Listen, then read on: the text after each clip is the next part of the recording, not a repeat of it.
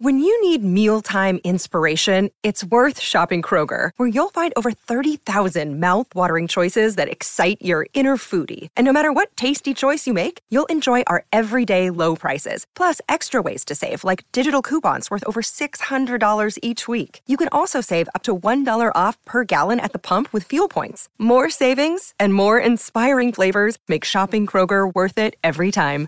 Kroger, fresh for everyone. Fuel restrictions apply. Sorry about the noise. My neighbour's sanding his deck. My motto don't work on your deck, play on it. Life's good with a Trex deck, low maintenance with a 25 year residential warranty. Trex, the world's number one decking brand. Thanks to Ladbrokes, this is the Friday Jump with Tom Hackett. Well, Tommy has made way this morning, kindly, from Ladbrokes, because we've got another special guest in the studio, Heals. Well, he doesn't move easily. He only moves for goats, doesn't he? so, and we've got one here too. So Tommy's very generous to the goats. Yeah, Rupert McCall, a very good morning to you. G'day, Pat. G'day, Heals. Tommy used one of my poems, the Green and Gold Malaria, in his grade 10 school project. exactly so right. I'm not sure he would have moved otherwise. And you know what? I think he was secretly hoping that you got caught in traffic because I reckon he wanted to do the poem again. I hope, hope he got an A for it. The, uh, the the report card, yeah. Green and Gold Malaria, this brought to you by got Ladbrokes. This kid's got problems. hey, now, I tell the story on this show continually, and I've seen you work so many rooms and just bring rooms, you know, to an absolute standstill. But that night for our Olympians, on the day that what did what did you coach? Was it the brothers' fourth grade? Third grade. Third grade. Sorry, sorry, I was, I was understating it. Um, third grade to a premiership, so you were entitled to be at the Creek or uh, at Crosby Park or somewhere. You got done up in the dinner suit. You came along. you Mm. Oh, I stood on. Mm. a dais in the middle of a thousand people and just set us all into raptures. It was one of the great days of my life, Pat. You Yeah. know, I mean, coaching those boys to a GF, it's something really special. And third grade, so you know, the games played and won uh, around about lunchtime. Yeah. So I'd had a few beers. I had to get the second rower to to put my uh, bow tie on in the dressing shed at Crosby Park, to get an Uber to uh, the RNA Convention Centre to recite that poem to the athletes of, of Queensland's, you know, uh, Tokyo Olympic Yeah. glory, standing on the stage, uh, and then it was straight back to Crosby Park. Yeah, you, you know your limits. See, you know exactly where your performance limit, limit can be. Who were your influences to go from law to poetry, mate? Oh, good, good question, Heals. I, I, I, I think it probably, uh, you know, coincides with with a moment that I know that Wayne Bennett's mentioned this morning. I'd be surprised if many Queenslanders, uh, you know, don't nominate Arthur Beetson running out of the tunnel in 1980 as, as just one of the great moments in Queensland sport. It was so so special for a 10 year old kid, as I was in grade five at Our Lady of Lourdes uh, Primary School at Woody Point. At about the same time, that I got introduced to Banjo Paterson. So it was just a collision of, of forces. You know, that uh, that notion of storytelling that, that Banjo uh, shone a light on in my life back then, and and uh, Arthur Beetson, you know, kicking off this this folklore of fairy tale of state of origin. Two of my great passions then emerged to become what I was to be. Yeah, Heals and I are both country kids, so Banjo Paterson played a, a big role in our youth as well. I mean, I you know recite the poems, and you know we knew all the poems from our school days. Mm. I'm On the sure. outer Barcoo, where the churches are few and the men of religion are scanty, on a road never crossed, set by folk who were lost, one Michael Magee had a shanty, and that was the poem, A Bush Christening, that started it all for me by Banjo Paterson. Now, let me ask the impossible question: Do you have a fave? And I know you've got the, the wonderful book Golden Soil. I mean, do you have a fave?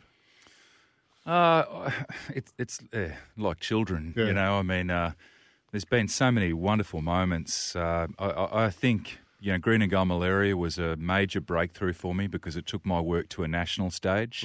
I wrote that uh, in 1995. Uh, you know, reciting a tribute to Roger Federer and Rod Laver in the room. I mean, that was just such a buzz. And then you've then you you're standing at Anzac Cove and delivering at Gallipoli Yeah, that's right. yeah. and uh, and at Ground Zero, Yeah. you know, presenting to the firefighters of 9/11. So there's been there's been a uh, it's been a wonderful ride, um, and and the Queensland stuff in the early days too is, is pretty special. In fact, when I nominate my favourite Queensland moment, and let me just do it now, Yeah. it was it was I, I listened uh, or watched Artie Beetson in 1980 with my brothers, you know, and the, but I was there when Al, Allan Langer made a comeback from, from England to play in Game 3 in 2001 at QE2 Stadium, uh, win the game, the decider, which we will do again in uh, in a couple of weeks' time, and then have the uh, the honour and the opportunity of reciting Queenslander to the team in the dressing sheds uh, after the match. That's as good as it So, gets. so many, so many people too. You know, whether they be wives, girlfriends, parents, or whatever, they want copies of the poems uh, uh, that have written about their their special athletes to you know to give for Christmas or Hmm. weddings or parties, you know, birthdays or whatever, don't they? Yeah, and it's it's a it's a nice feeling, you know, when you get that uh, that feedback or that, that confirmation that what you've written becomes part of, you know, their journey and, and a little bit of the legacy of of uh, what that p- person has inspired uh, a state, a nation, you know, even in a global sense, uh, to achieve. Yeah. Do you have a routine to to writing? you know, is Yeah, it- get a prop to put your put your tie on and a couple of beers and off you go.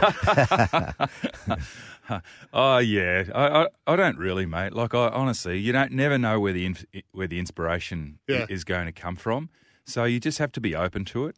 And uh, when the tap turns on, when you feel like you know you've just got this this great force inside you that needs to to land on that page, Yeah. um, you you got to write it. You just got to go with it. Yeah. And uh, and a couple of beers sometimes helps. Yeah. What, what's the uh, you know how, so a poem can be written quite quickly and then refined after that, but yeah. yeah. The quickest, the quickest poem I think that I wrote that's that's in in my book, um, my latest book is uh, is my tribute to Steve Irwin, and that's that's a bit sad to think about that because my daughter got home from from school. She was six years old, and she said, "Oh, the crocodile hunter's gone," and I didn't know at the time. It was it was one of those really surreal moments I think in our lives, and I was working for another radio station back then and had to have something for the next day, and it was like, well, I can't write anything else except a tribute to Steve Irwin, and so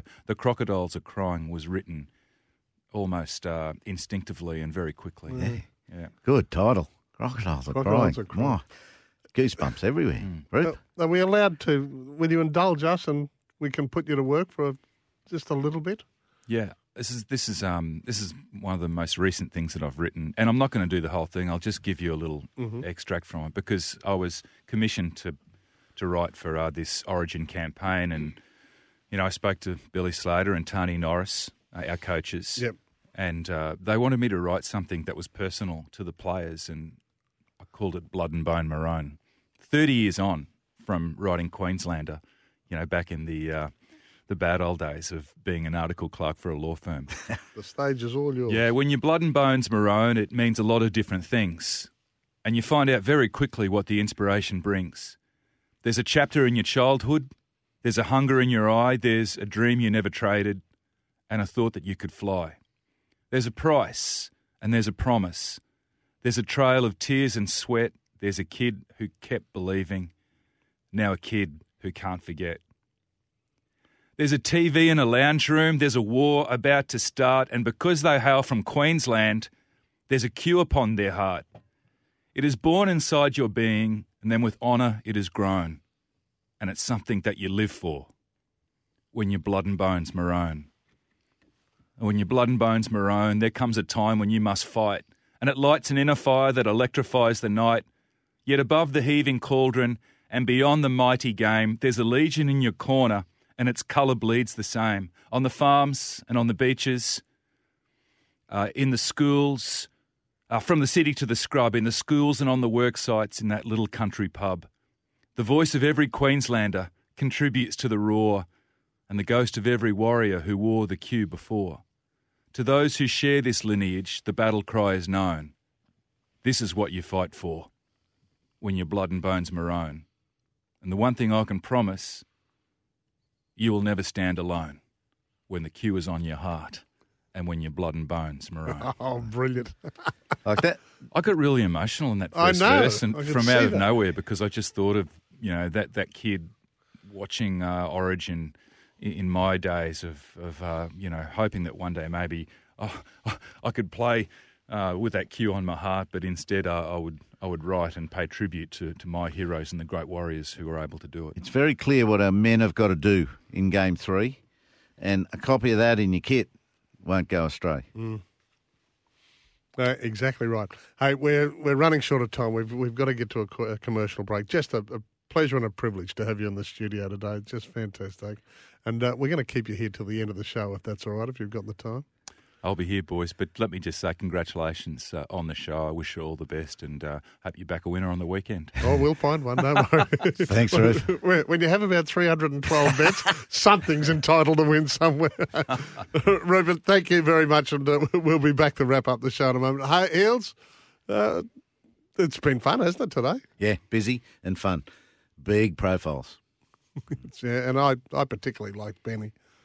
He gave us more than yes and no Yeah. answers. He's he's made things very hard for me as a journo. over I'd struggle years. to get it again, but he was good today. Go the Dolphins. Yeah, yeah, of course. Exactly Really. right.